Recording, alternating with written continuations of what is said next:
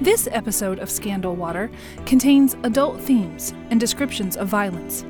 It is not intended for all audiences. Listener discretion is advised. Welcome to Scandal Water, where the tea is hot and the conversation lively. Your hosts, Candy, And Ashley. will discuss a peculiar story somehow related to the entertainment industry. This podcast might not change the world, but it just might satisfy your thirst for an intriguing tale.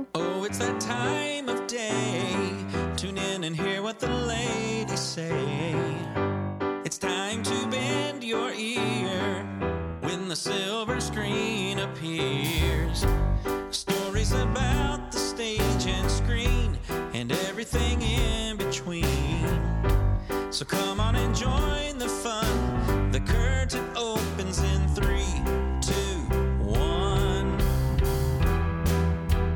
Ashley. Hello, Candy. We are back to talk about Chicago again. Uh-huh. I'm excited to talk more about Maureen and to really dig into the story behind Chicago. But I'm also excited because now that we're pulling it all together, we get to, I think, do a little bit more of that armchairing and that Mm-hmm. analysis that we both like to do so much.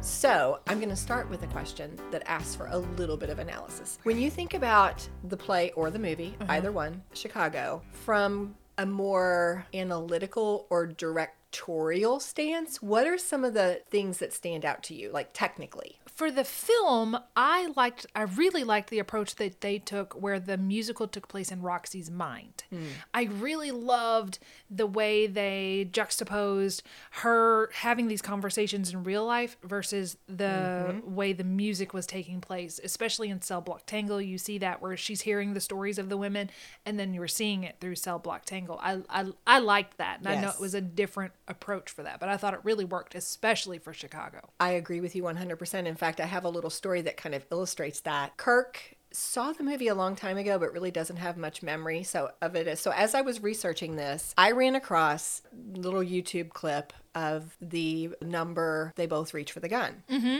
which i absolutely love Is it the two high schoolers? it was not that version i've Oh, seen that one before Yes, they were amazing. they were amazing, but it was actually one that was on one of the Broadway sites. So it was a Broadway cast that was performing it in some open area. It wasn't actually on Broadway. It was like they had brought the cast out and they were doing it for some show or something. Okay. But the point is, I was amazed because I love it's the one where they do the puppetry and the choreography Yeah. And the creativity are just so wonderful. And so I made Kirk watch it with me, and he was looking at it cold. He did not remember the story, he did not remember the movie. He was watching it cold, and he was very unimpressed and also a little confused. Uh-huh. Like he could see that they were doing things that was skillful, uh-huh. you know, artistic, but he didn't get it. Mm-hmm. So then I showed him the YouTube clip of that same song, that same little performance from the movie, and he loved it. He, got got, it. because exactly the same reason you were saying, the way that they were juxtaposing it against here's what's happening in real life. This is the way the reporters are posing the questions. This is how they're manipulating their responses to, to get some kind of a reaction. He could see that when you would move into the uh, metaphor, the Yes. metaphorical view of the puppetry. Yes. Yeah. So I, I agree with you. I thought that was very cool. Another song that I thought was making a big social commentary was the Razzle Dazzle song. Oh, When he's in the courtroom, give him the old Razzle Dazzle.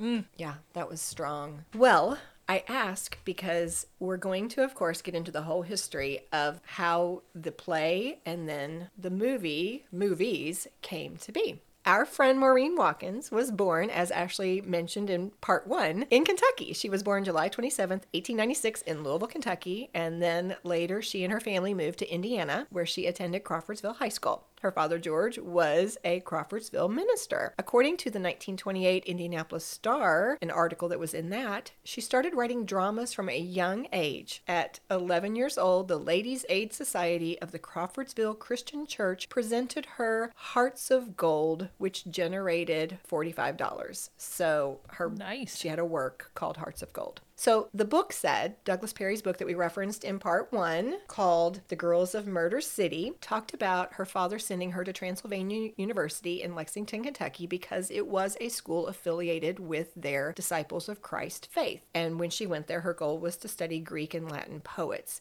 Now, it sounded as though she attended many colleges. A different source mentioned her attending Hamilton College in Lexington for a while, but All the sources agreed she ended up at Butler University in Indianapolis for a time, and that's where she graduated very high up in her class in 1919. After that, she started her graduate work at Radcliffe College in Massachusetts, but her career path took a turn when she got accepted into George Pierce Baker's playwriting workshop. This is so cool.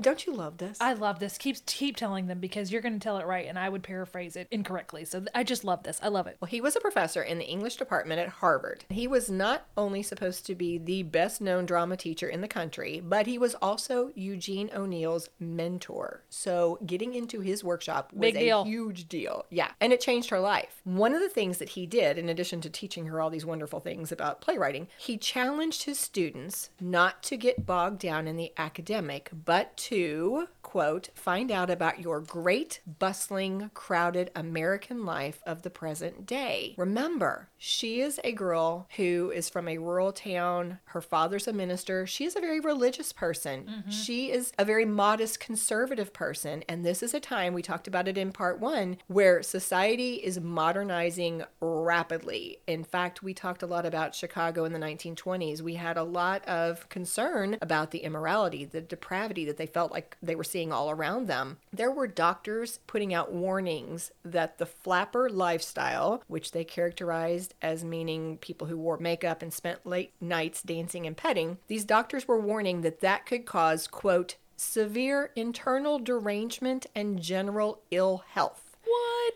They had school boards across the country putting it in their contracts that female teachers had to be in bed by 8 p.m. and were not allowed to wear skirts above their ankles, bob their hair, or smoke cigarettes. I mean, because everybody was concerned about what was happening in society. They felt like it was it was getting too wild. Mm-hmm. And Chicago, of course, was the hotbed of this. Mm-hmm. And other people were trying to put these constraints on it. Well, Maureen, No, no, no. Constraints on the ladies. Well, They were putting the constraints on that, the ladies. that is true. That is true. And Maureen came from a family that actually believed in these old ways, Yes, and she did. did. herself. Yes. So when her teacher said, "Go experience life," this is what prompted her to go apply for a job as a newswoman at the Chicago Tribune. Yeah, she wanted to go someplace that would scare her. Mm-hmm. And so she went to the biggest place that would scare you. And she actually ended up thriving. Yes. And um, yes, absolutely. She was shocked when she got an interview because what she was going for was not what they would normally put a woman into, like maybe the advertising Mm-hmm. Right. section or one of the social, you know, society sections of the paper. She wanted to be on the police beat. Yes. So she got her interview and she went in for it. And just to paint the picture, I know you you alluded to this before. Maureen Watkins was tiny. She was barely over five feet tall. She was very shy. She had beautiful blue gray eyes. While most girls of the time had bobbed their hair, she wore her dark hair long and pulled back. Everybody else was showing their calves or their ankles. She was wearing conservative clothing. I mean, this was a girl who was very modest. Yes. Very unimposing, I guess you might say. Mm-hmm. So she's walking into this bustling newsroom and she's asking for a job as basically a crime reporter or police reporter. And she's 27 years old, by the way. This was February of 1924. It was very unusual for a woman to get this position. They only had one other woman at the time, Genevieve Forbes, who was working for the Chicago Tribune in that area. Now, the other thing we should say is that the Chicago Tribune was one of the papers that was known to be hard hitting. Like they actually wanted people who had committed crimes to be convicted. They were not the paper who They were had not the a sob sob sister. sister. Nope, that was not them. So so this was a hard hitting place, and Maureen liked that. Do you have the quotes in here about the conversation that happened between her and the guy that hired her? All right. So here is the passage. I'm going to kind of skip around. It's on page 15 of the book, and I'm going to read you little bits of this because I just love this whole exchange between her and the guy that hired her. There was something else, something that made her especially unsuited to the position she sought. Her shyness was palpable. No, she had not been a reporter before, she admitted, sitting across from the city editor. She barely got the words out. Had any newspaper experience at all? he asked. No. Know anything about journalism? I took it in college. he looked her over, trying to get a bead on her. The appraisal unnerved her. She forced her hands to stay in her lap, took a deep breath. He tried another tact. He asked her why she thought she could make it as a police reporter at a professional paper, specifically one of the country's most admired and aggressive papers. Maureen's mouth ticked open, but no words came out. She was too frightened to answer. Lee's gaze remained impassive, and Maureen realized she had made a terrible mistake by coming. I feel you, Maureen. this was a serious operation, employing trained and dedicated staff. A Tribune reporter had famously tracked the absconding banker Paul Stensland to Africa and brought him back for trial. Who was she, Maureen Watkins of Crawfordsville, Indiana, to think she could be a reporter here? She stood up and tried to get an apology unstuck from her throat. Lee, that's the editor, stood too and insisted she sit back down. Maureen crouched on the edge of her seat. The editor sat and looked her over again. She was so small. I don't believe you'll like newspaper work, he said. Maureen nodded. I don't believe I will. They understood each other. Lee told her she was hired. $50 a week. She could start the next day, Saturday. He rose again and showed her out. Yeah. What a first day, Maureen. I love it. Well, it was an accomplishment. I Yes! mean, it was terrifying, but what an accomplishment. And it really stood out because the other papers, especially the Hearst papers, they went for those sob sisters Yes. that we have talked about so much. They were the women who would take this overly drippy sentimental stance when they were talking about women criminals in particular. And it was just something that was not looked upon with much respect for one thing. And it was the furthest thing from what the Chicago Tribune believed in. Now the other thing that made this unusual is Maureen as I think again uh, this is something I believe you mentioned last time Ashley they wanted her to get these female criminals to open up because Yes. she was so sweet. And innocent looking. This editor, in particular, the same one that was mentioned in the excerpt you just read, Lee, he thought, you know what? Maybe these murderesses will tell her the secrets. They'll, they'll These inside right, scoops. and they did. He was smart because that did happen. So they're using her looks to manipulate the criminals, just like the criminals are using their looks to manipulate the public. Ooh, good point. One other thing was that male reporters, they did not want to cover the girl bandits. A lot of the male oh. reporters thought that this was beneath them. They took offense if they were asked to cover these types of stories. So here you have these female committed crimes on the rise. Yeah. It's like huge in the press, and the males don't want to go cover it. So there was a lot of thought, I think, behind hiring Maureen, but it was still incredibly unusual. And she stood out because, unlike the very few other women out there who were doing the police beat, they tended to be a little tougher. They tended to be more worldly. Mm-hmm. She had never even seen a poker game. She didn't smoke. She didn't drink. And they said that this actually drew the men to her. Mm. Do you remember the part in the book where one of the editors had to make a rule that the men couldn't hang around? Oh yeah, they were just all around her desk, Flocking just around her flocking around her. Yes. Maureen came into this inexperienced, totally looked wrong, and she killed it. Okay. She was on duty when the Belva Gaertner case unfolded, and she was right there. When Belva came in that first night to the police station, she jumped right into that story. So, one other point I want to make we've talked about the fact that men didn't want to cover these cases, but girl reporters were not respected. And they, they made the point in Douglas Perry's book, even women didn't necessarily respect them. And that's something that I guess readers or other female reporters brought out. But there were some quotes in Douglas Perry's book. One from a reporter, this is a fella named Ishbel Ross, who said, On the big story, her vision, meaning a woman's vision, is apt to be too close and her factual grasp inadequate. And he goes on to talk about the fact that he didn't think editors could depend on, quote, the variable feminine mechanism. And these editors needed complete reliability. So they were all saying that women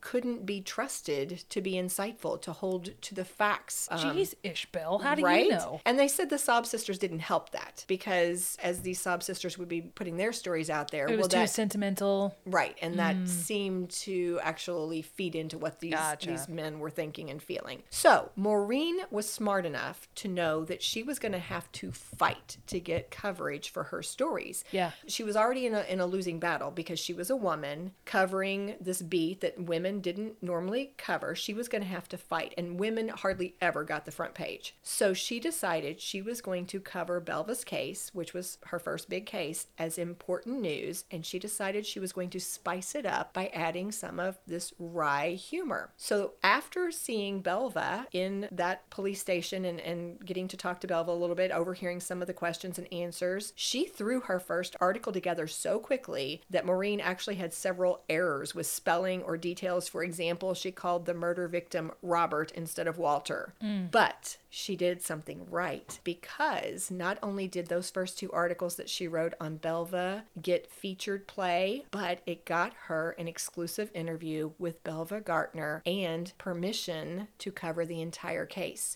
Wow. So Maureen came out of the gate hot and she managed to make an impression and get herself into that Belva Gaertner case. So, getting access to Belva was exactly what her editors wanted from her. And just as they had predicted, she did get them to open up with her sweet, innocent appearance. Hmm. Belva told her all kinds of things. And she probably, and we're guessing here, but she probably didn't expect that Maureen was going to put some of the things in her article that she ah. did. kind of little girl talk, you know, just between us. Right, exactly. Gotcha. Exactly. As it said in the book, Maureen knew she, quote, worked for the paper that was out for conviction always, and she believed in her mission. So, as she wrote her articles, a lot of times she would call things out, but she hit the right tone. They said that her articles really resonated with her readers, and even though Belva might think that she was talking to a sympathetic ear, that wasn't the case. Maureen would put in some of these comments that Belva didn't think she would say. For example, here's a quote Gin and guns. Either one is bad enough, but together they get you in a dickens of a mess. That's true.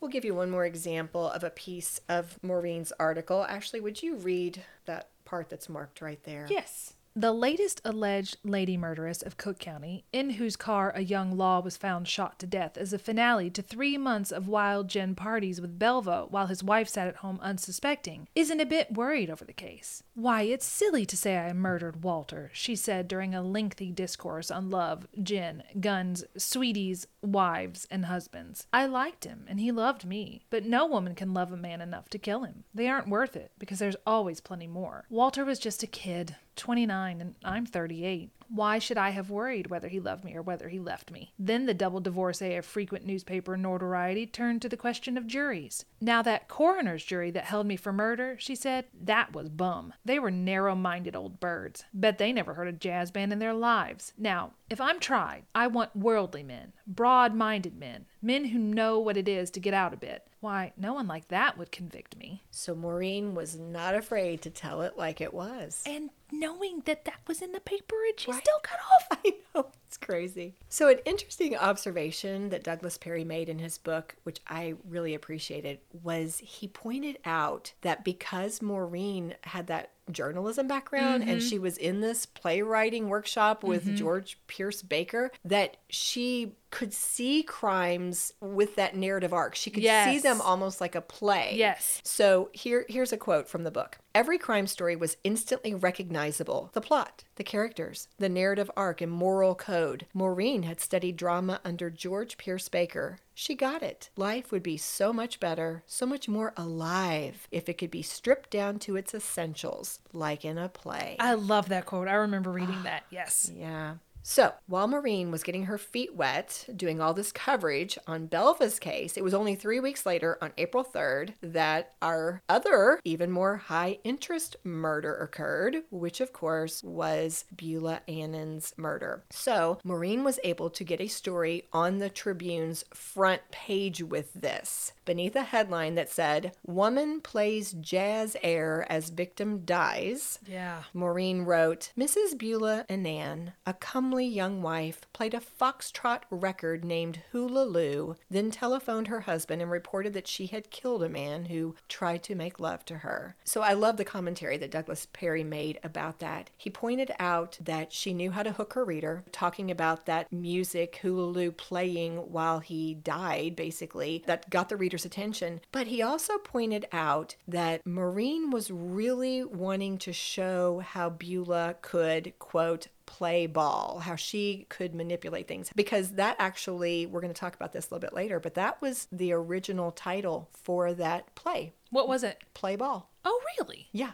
Because the whole hmm. thing was really about manipulation and playing the game and playing Okay. ball. Hmm. So Maureen followed Beulah's case. She followed the prettiest murderess as she brought in her defense attorneys. And then she actually, of course, was as surprised as everybody else when Beulah announced that she was pregnant, which came again the day after another inmate was sentenced to life for the murder of her boyfriend. And they, they said that scared her, scared everybody, I think. think. So on May 9th, she had a headline announcing Beulah Annan awaits Stork murder trial. And then underneath it, she wrote, What counts with a jury when a woman is on trial for murder? Youth, beauty, and if to these she adds approaching motherhood?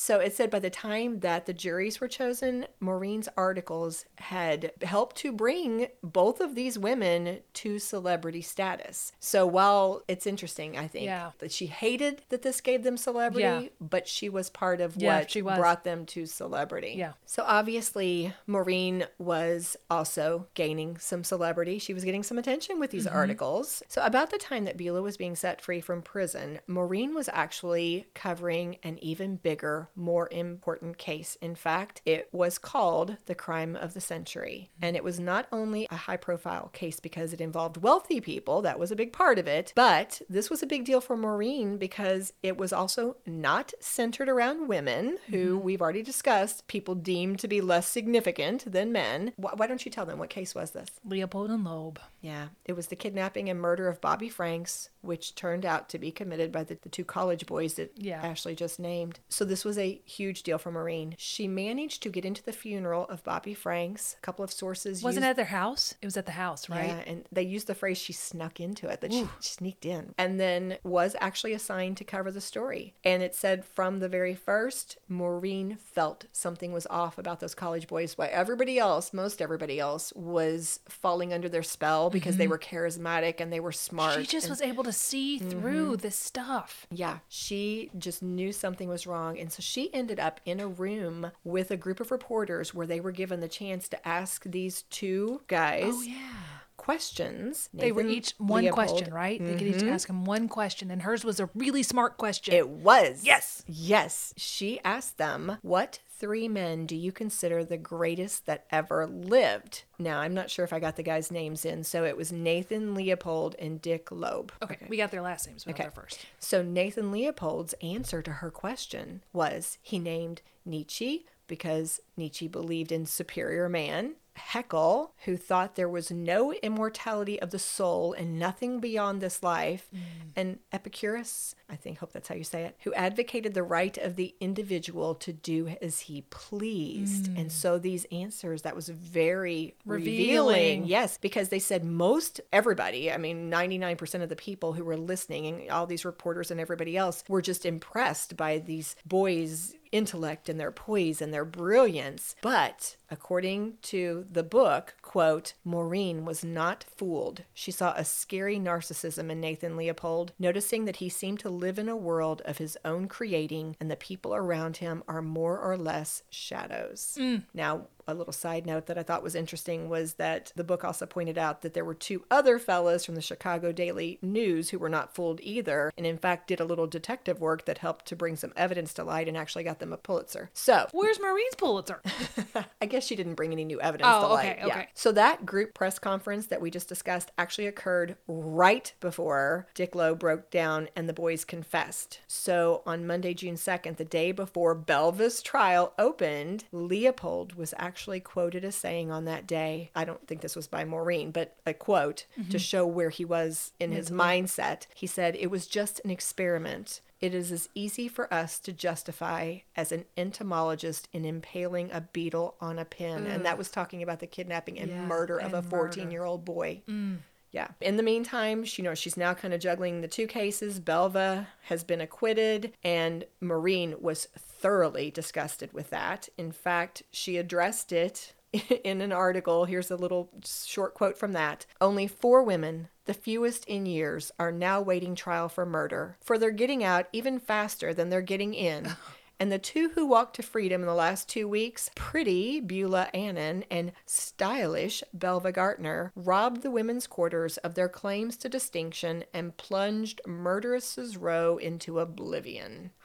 Yeah, which is also a, a point. Belva and Beulah were some of the Bringing last attention. Right, they were some of the last celebrities. Like actually, after their cases, things kind of quieted down Mm-hmm. in Cook County on in Murderess Row. Anyway, so after Belva's trial was over, Maureen focused her attention back on this crime of the century, and it said she was very disgusted by them. According to the book, in reference to one of Maureen's articles, Douglas Perry said Maureen had little interest in imparting any actual news news with her report. She was simply out to ridicule, to hit the two wealthy criminals where she knew it would hurt them most. Ego. Their yes, Yes. their egos. Yes. And he commented, Douglas Perry, that her approach worked because even 25 years later, Leopold would say how deeply he hated the Chicago Tribune. Oh, so she got to him. Oh, she got, got to him. him. And by the way, we're only talking months. She has been a reporter for months, and this is what this woman has been up to, covering at That's least a lot in a very short amount right of time. three huge murder cases at least but she's gained confidence. She now has her satirical style down and she has started playing with the idea of writing a play based on beulah's story. And she wants her focus to be not on beulah not on that crime but on this whole media celebrity that gets laid on top of these people who do awful immoral things. It was interesting because it said about this time she stopped covering crimes and maureen moved over to work on movie criticisms. Hmm. And she made it sound as though she had been forced to do that. Mm-hmm. But the author of the book, Douglas Perry, he wonders if she'd had enough. I would think so. Like if it had taken its toll. Yeah, and she was so disgusted.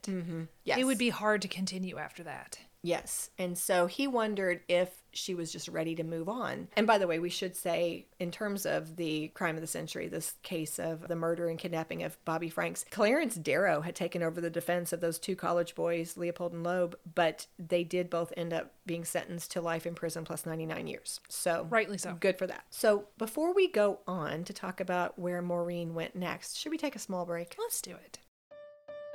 Hi, friends. If you love what we do and would like to show your support, we have a new opportunity to share. Through a service called Buy Me a Coffee, you can donate a one time gift of any amount or make an ongoing monthly donation of $5 or more. Your cup of support would help keep the tea brewing by offsetting our podcasting fees and allowing us to purchase new equipment. Simply go to buymeacoffee.com slash scandalwaterpod or find the information on our Scandal Water Podcast Facebook page or website. Thanks so much for your support and cheers to you. And we are back. So when we left off, Maureen had moved over and she's now working on things that are a little lighter, like some movie criticisms. And one point that was made was that this case of the murder of Bobby Franks didn't really fit her style as much. Yeah. She was almost witty and cynical and kind of tongue in cheek when she would deal with these girl murder stories, but it didn't play the same way Yeah. as when she was doing this Leopold and Loeb story. About this time, Maureen decided she was done with reporting anyway. She took an editorial position in New York and she enrolled in the just opened Yale School of Drama with her former teacher, George Pierce Baker. And her total goal was that she was going to finish this play that she had now started. Mm-hmm. So she titled it The Brave Little Woman.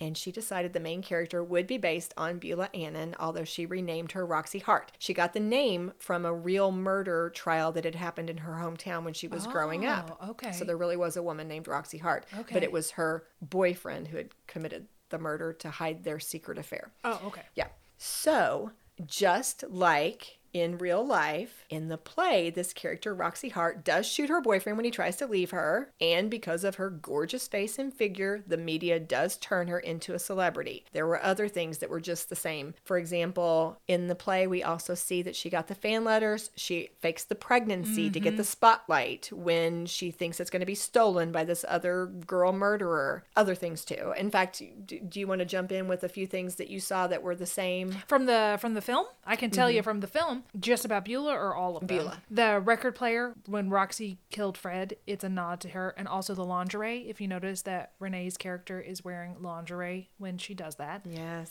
I like in the press conference where, in some cases, Beulah said, "Yeah, I did it," and Roxie says, "I bet you want to know why I shot the, you know, Yeah. sob or whatever she's heard." And it's just like, "Yeah, I did it." And in the law, in this case, the lawyer sh- shuts her down, like, "No, no, no," and that's why he talks for her. But I thought that was also a nod to her in the way they dressed. I think even in the film, Roxie gets uh, a single rose. I think she brings that in at some point, doesn't Oh, she? I didn't. I didn't remember that. I think it's maybe. her. I think she brings in a rose that she got, and another girl wanting to do her laundry now, mm-hmm. and Velma wanting to do have pictures with her. Yeah. Yep. Well, in this original play, which is going to be written in 1927 when it finally comes out, Velma plays a much smaller role. And of course, it is not a musical. But as we've just said, it very closely follows Beulah's case. So much of it's the same. But again, as we've pointed out, I think numerous times, the point of Maureen's play was not to cover Beulah. It was to, quote, expose the utter corruption of both the legal system and the newspaper industry. So it was really about the corruption and mm-hmm. about Media manipulation. yeah, it was a it was a commentary on society mm-hmm. versus just a story of this girl. So Maureen finished her comedy. By now it was called Chicago by the end of the term and her teacher helped her get it produced. He introduced her to some New York agents and one of them snapped it right up. It was Sam H. Harris who was George M. Cohan's former partner. Because she had the connections here, it was going to go straight to Broadway. I mean, come on now. That's amazing.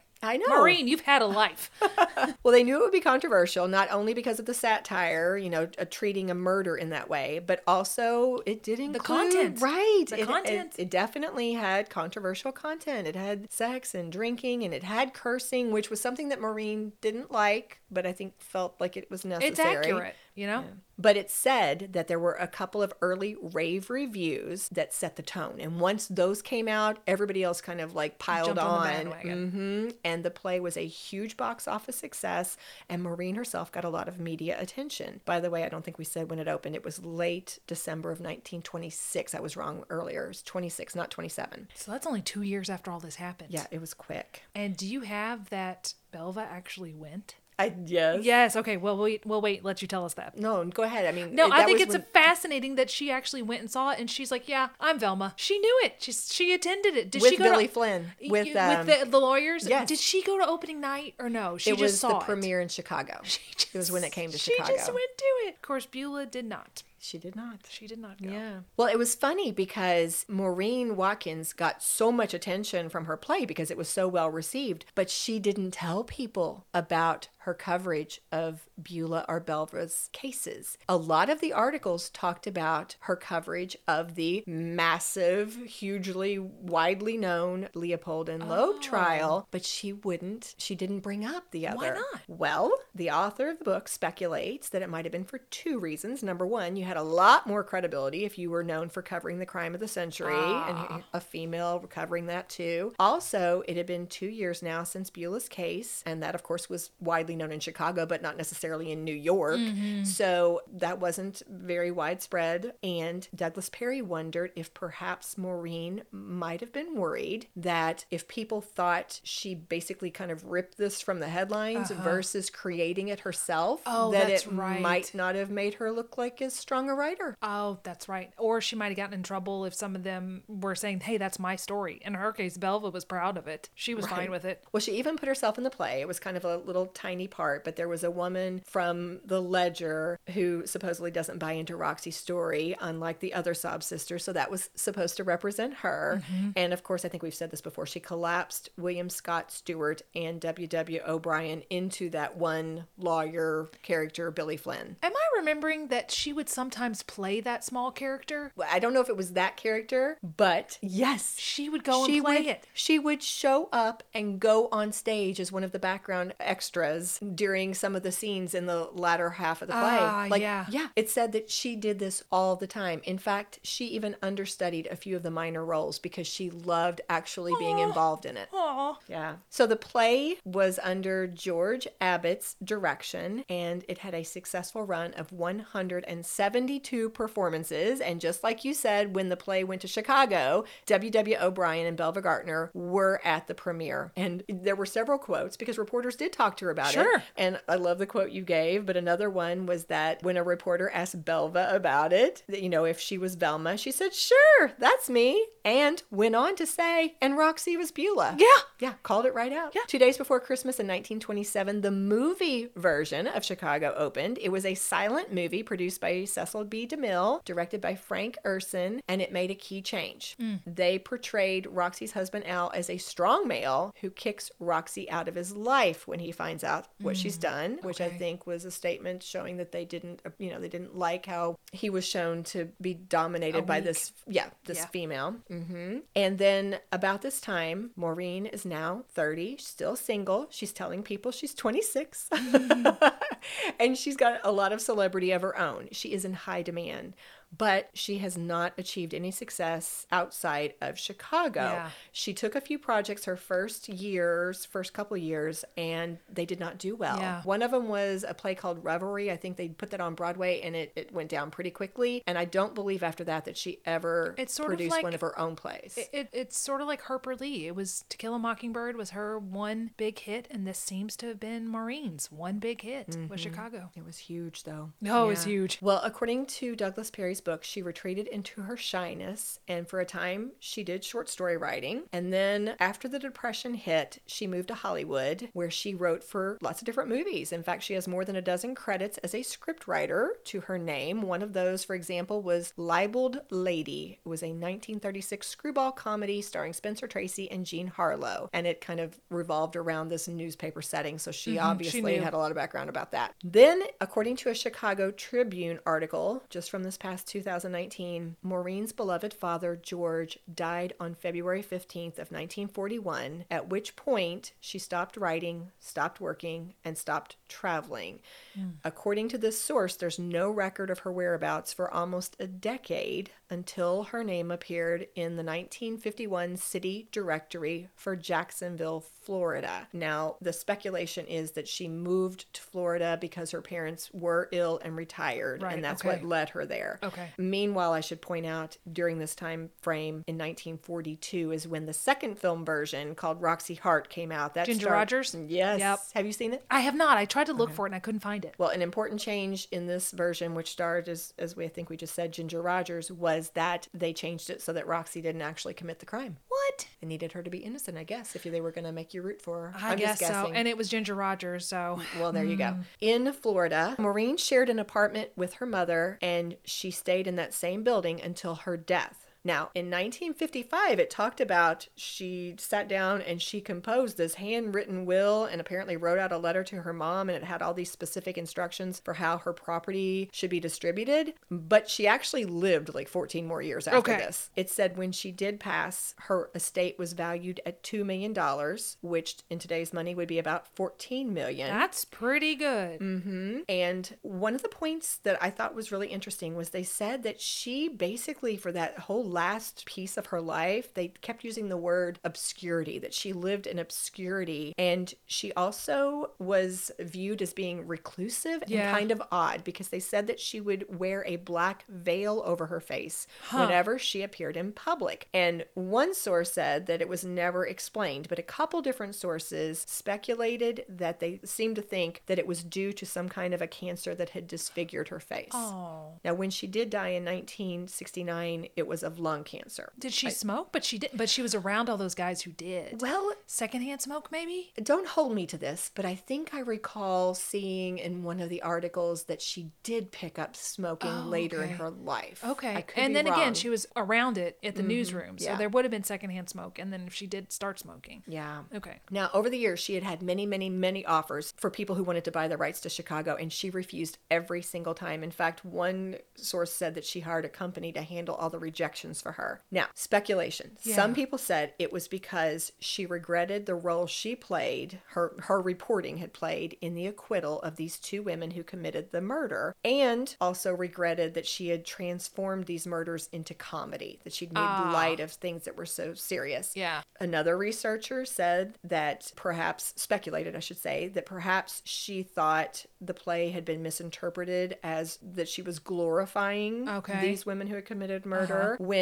she clearly just wanted it to be social commentary. Yeah. The author of the book, Douglas Perry, he doesn't side with their interpretations. He doesn't believe that their speculation is accurate. What does he think? He thinks that she wouldn't have felt guilty because she did not help get these women acquitted. She was openly critical of the Yeah, media. She yeah. was openly critical of the lawyer. She clearly advocated for them to be convicted. Yeah. Some people had said that she became a born again Christian and that was part of it. He says no, that's not the case because she was religious religious and a Christian Yeah. the whole time. Right. So he thinks that perhaps she was worried that you named it earlier. This was her one and only hit. Ah. It was her one great success in life. And people had already taken liberties. They changed Mm-hmm. That's things true. in That's her other true. movies. And he thought that she might be afraid they would either turn it into a fail or that it might not be relevant. Hmm. Because there was a 1935 stage revival in London that had taken some criticism. Really? Yeah. So his speculation is she wanted it to go out as a success. She wanted it to kind of be left alone. Mm-hmm. But after she died in 1969, her estate did sell the rights to Chicago, and that is how, six years after her death, in 1975, director and choreographer Bob Fosse put out his musical version of Chicago, which is the one that we all recognize, the musical version, and it did open on Broadway in 1975. They said it was transformed into a musical after Bob Fosse's wife, Gwen Verdon, read the play and insisted Yeah. that it be made into a musical. Mm-hmm. And this team, Kander, Ebb, and Fosse, wanted the whole musical to really focus on the showbiz aspect of society. And so that is why they decided they were going to create the score that was going to incorporate these traditional vaudeville numbers that was really going to play up how this was all an act, how yeah. this was all yeah. just I love that decision. I, oh, I think it made it. So they had a revival of Chicago on Broadway in 1996 that opened to great success. And Douglas Perry made the comment that he thought the recent O.J. Simpson and Amy Fisher trials probably helped Yes. to make it. I was just thinking when you were saying the crime of the century with Leopold and Loeb, how later that same century we had the trial of the century mm. with O.J. Simpson yeah, he in the same century. Right, right. And that really added relevance. Regardless, it won Tonys and it is the longest running revival ever on Broadway. It is also, Chicago is also the longest running American show in Broadway history. And then, of course, in 2002, we have the movie version with Renee Zellweger, Catherine Zeta Jones, and Richard Gere that we've talked about. And that did win an Academy Award for Best Picture. And also, she got Best Supporting Actress. Catherine nice, did. Nice. We've noted several changes in the movies and plays, and but two other things just very quickly. In the original play by Maureen, there was a male reporter named Jake who supposedly had a bigger part than Mary Sunshine, who was one of the sob sisters that we see, and Billy Flynn. And they said that she, Maureen, used this character really to hammer home the point about these cases being driven by the media and that whole point that she was going for, her theme. And so when they made the musical, they removed his role. Well, they could tell it with the music. that's what. th- that's exactly what they Yeah. said. They thought that the Especially with Razzle it. Mm-hmm. Dazzle. Yeah, that you can tell it in the tap dance. Yeah. and the way that they had the women do the numbers to manipulate and sell their stories. Mm-hmm. Yeah. And then the other thing that was commented this was uh, one fella who did some analysis. He'd read the 1926 version, and one of the things he said was anybody who would be doing this play should go back and read the original to get a sense of the Roxie Hart that Maureen wrote, Mm. because this newer version is a little bit more of a spoiled brat, and I think he felt that she was a much more complex and devious character yeah, in the more hard edged. Yeah. She knew what she was doing. Absolutely. So we just talked about what happened with Maureen. Let's quickly fill in the rest of the story for our other characters. What happened to Beulah, Al, and Belva? Okay. So here we go. Beulah never made it to Hollywood. In fact, you called it. Yep. Going in and going to that divorce lawyer right after she was acquitted did her in. Terrible decision. Everybody turned on her. And the Washington Post, uh, they had an article that even called her out on it. She lost her her spotlight. She also never gave birth to a child, which probably Never existed. Right. Also helped turn people against her. So in January of 1927, six months after her divorce from Al was finalized, she moved to Indiana and she married a 26 year old boxer named Edward Harlib. Their marriage lasted four months. Hmm. Now, when they went to get the divorce, part of her testimony was about how he had beat her, mm-hmm. but that's not actually what she was using for grounds for divorce. What she said was the problem was that he had never actually divorced his first wife. Oh. So, after that divorce, or I guess dissolution of their marriage, she went back to Chicago to live with her mom. And not long after, she got really sick. Yeah. Early the next year, she was diagnosed with tuberculosis and was sent into the Chicago Fresh Air Sanitarium under the name Dorothy Stevens. I guess she wanted Mm-hmm. She to wanted keep to- her yeah. Mm-hmm. anonymity. And she died just weeks after entering the sanitarium. This was less than four years Yeah. after the trial. Less than four years. So she would have been alive. The reason I said she didn't go to the premiere is because she was in the sanitarium. I don't think she ever saw any of it. So after the divorce, Al continued to be his sad self. One of his quotes was, I shall love Beulah with a love that cannot be destroyed. Beulah is no different than any other woman. She is naturally weak and needs protection. she will come back to me. No, No, she didn't. no, she won't. No, she didn't. She's not even thought of you. Since she, the ink dried, you have not entered her mind. Right. Yeah. Maureen, by the way, had very little sympathy for Al. Like she she was like She's not having it. No, she felt like he should have been a stronger man and he should have seen through her. She did she did not Mm. She's saying if I can see it, why can't you see it? Mm-hmm. 10 years after Beulah left him, when Al was 49 years old, he was convicted of manslaughter for beating to death the woman that he lived with in an Ooh. apartment in Chicago. He struck her at about 3 in the afternoon, but didn't call police until three hours later. What? But he never served time because the judge granted a request for a new trial, and two weeks later the case was dismissed for lack of evidence. And by the way, William Scott Stewart helped to defend him. Wow, I did not remember that. Isn't that crazy? That is crazy. so many parallels Yes. to his wife's Yes, situation. I yes. I was taken And aback. what? How did he become this kind of person? Well, it makes you wonder. Yeah. Was he like the press was so single-minded in its focus? There was so Mm-hmm. much tunnel vision. What was he like other than the sappy husband? You know, we don't even know. Let's turn to Belva. Belva did indeed remarry William in May of 1925 and immediately started drinking and cheating on him. ah! So they were married in May of 1925, and the inciting incident that led to the divorce, because there was all this going on before that. but- Another but- divorce? You mean their third divorce? uh, Second, right? Second divorce? I think this is I the don't second. remember. Yeah. I can't keep up with them. Right. But on July 5th of 1926, he came home to find a man in his bedroom. Ah. And when he got upset about it, Belva attacked him so viciously, threatening to kill him, that the poor man ends up locking himself in an empty room. And because she still trying to beat down the door and get to him, he barricades the door with chairs and a bed. And of course, there's so much more to this, but basically, they are now back in divorce court. And this time, the press is very anti Belva. Hmm. They 100% saw him as the patient, sympathetic character, and they were done with her. So she spent the next 20 or so years living in California near her sister and doing some traveling, but kept a, a low profile. She mm-hmm. never married again. And when William died in 1948, he left most of his estate to her. William. She had almost 20 more years to live enjoying his money before she died. I can't I can't with you, William. I can't with you, William.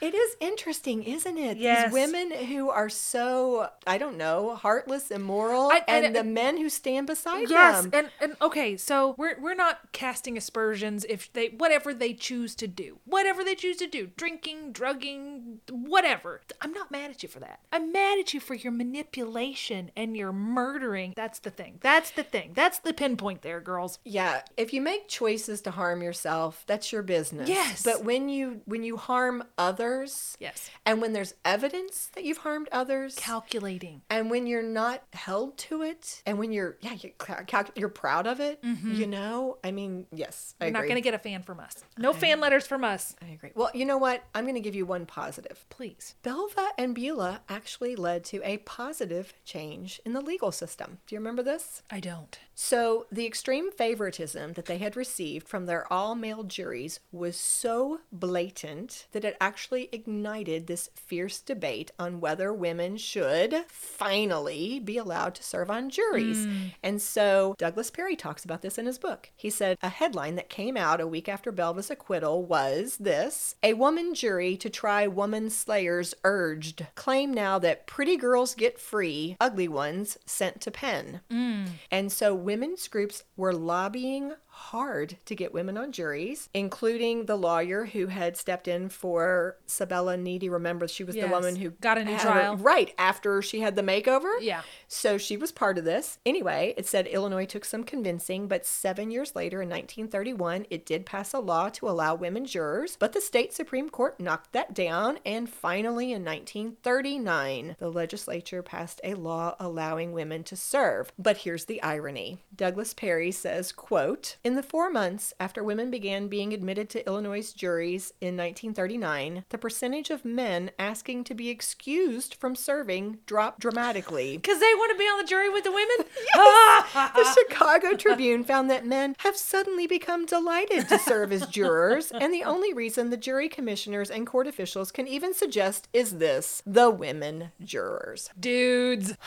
Okay, so before we move into our armchair segment, I'm curious, Ashley, do you have any thoughts about the movie or the play that you want to share with us? Well, I did take my notes while I was rewatching it, and I have just a few, not as many as some of the other stuff that we've done. But if you want, I can just go through what I please. observed. Okay. So I loved in opening all that jazz, which I read in the trivia Ah. on IMDb that Catherine Zeta-Jones accepted the part because she wanted to sing that song. I saw that too. They offered her Roxie Hart. She's like, "Does she sing all that jazz?" No, no, no, no, no. I want to be Velma. So anyway, I and love. I do love that. I can see where you'd want to do that song. Yeah, it was Yeah. amazing. And she won an Oscar for it. So there you go. I loved the shades of Cabaret, if you've ever seen mm-hmm. the film Cabaret. I actually saw it on Broadway. Oh, where the moves and the choreography and the chairs, it mm. looked so much like a Bob Fosse. I loved that. And I love how we don't see Velma's face yet, but she rips her sister's name off of the billboard or off the playbill, I mean. And then we start with the problem. We talk about you need to start with the problem. We know there's been a murder before the first song with the tissue and the sink, and she's washing the blood off mm-hmm. of her hands. So we know something's up. We've already talked about the record player. We talked about how I love how they mix the scenes with the music, how they put it in Roxie's mind. I love that, like with the dripping faucet, the steps, etc. I liked the use of the red scarf and the white scarf in Cell Block Tango because the red scarf represented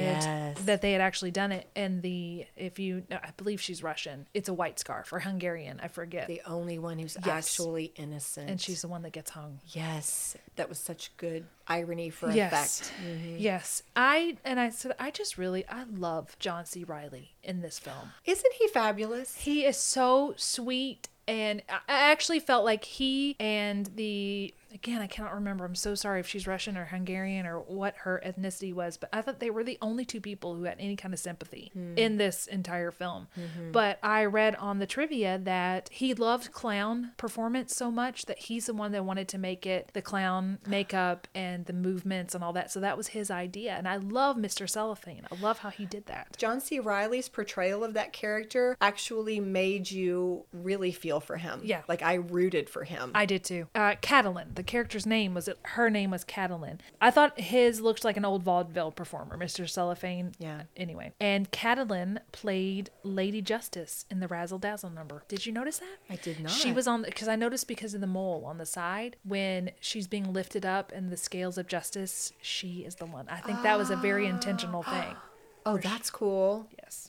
I've never caught that. And that's actually all the notes that I took. Oh, but those were good thoughts. I oh, really thank like you. that. I just, gen- in general, I just very much liked the way they did this music. Oh, and I thought it was cute that at the end they made a specific note in the credits that said all singing and dancing done by Renee Zellweger, Richard Gere, and Catherine Zeta-Jones. And in the trivia, it said that they wanted her to have her long hair, but she insisted on the bob so that they would know it's me doing this singing. and that was dancing. Catherine Zeta Jones. I saw that yes. too. Good for her. Way to But again, that was show back that other side of Yeah, her. Mm-hmm. that was back when you had people who did did the singing for you, and it was before you expected the actors to do their own singing and dancing. He took tap dance lessons for like three months, and he filmed his scene in half a day, nice. according to IMDb at least. Armchair psychologist. So, for our armchair, Ashley, we've said repeatedly that Maureen was not about talking about true crime. She was really trying to bring to light this tendency in our mm-hmm. society to to make celebrities of mm-hmm. people who do really bad things and or to let people get away with doing really bad things Yeah. because they're a celebrity Yeah. or they're pretty. Yeah. What are your thoughts? Well, I think a modern trial of a pretty woman who, again, in my opinion, only my opinion, don't know if it's your opinion, a pretty woman who got away with murder in the trial of Casey Anthony because there was such a gigantic uproar because everybody said all the evidence, everything we've everything we've heard, everything we've seen says that if she did not do it, she at least at the very least knows what happened to her daughter. Mm-hmm. I just I think it's pervasive. I don't see it ever changing mm. because if this happened a hundred years ago, Maureen was trying to change it. Maureen was shining light, and a lot of people will just watch Chicago and take it at the surface value of a, a great musical, which it is. It's got mm-hmm. great music, great dance numbers, all of that is fine. But what she was trying to say is look at the media circus. Look how they're mm-hmm. manipulating your opinion. Open your eyes and look. And not everybody's going to do that. A hundred years later, we're still grappling with this.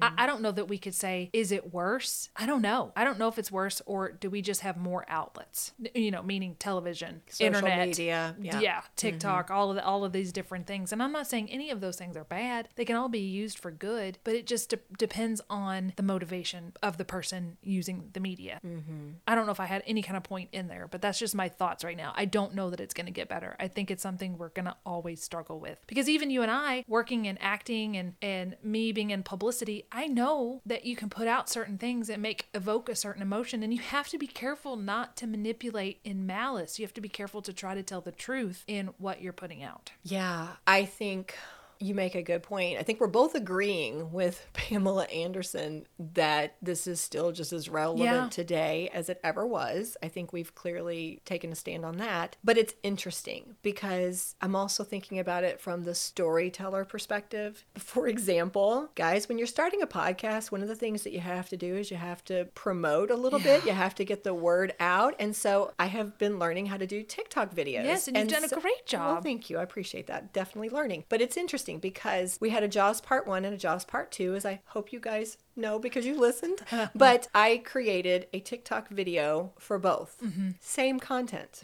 One TikTok video had approximately, I can't recall, five or 600 views. Which is amazing, The other one has 28,000. which is astounding. What's the difference? I have no idea. Just a tiny little angle, in, you know, what a different hook. Yeah. A different, like, you know what I'm saying? Like, Yeah. just one tiny slant and one thing appealed to the viewers Mm-hmm. So much more so than the other. Mm-hmm. And I don't even really know what, What the it difference was. was. But clearly one resonated Yeah. and one did not. And so that makes, you know, that's something that comes to my mind. And oh no no one one they both resonated. 500 views is amazing. It's resonating. Just one was astronomical. Wow. Yeah. Either way, it just makes you wonder Yeah. what was it? What was know. it? But then I'm jumping everywhere. I feel so so random. But I go to if you're going to talk about a factor, not about TikTok videos, but about telling a story. I think we've seen in these cases that wealth and resources made a Yeah. difference as Oh, yeah. well. The mm-hmm. people who had access to the lawyers, to the press, to get their version of the story out there, mm-hmm. that made a difference. I've, I heard it said once, it's not who tells it best, it's who tells it first. So if the ladies get out there and they get their story out there first, they can just stay ahead of it and twist it however they want. Again, it goes, it also narcissism. It's just society tends to reward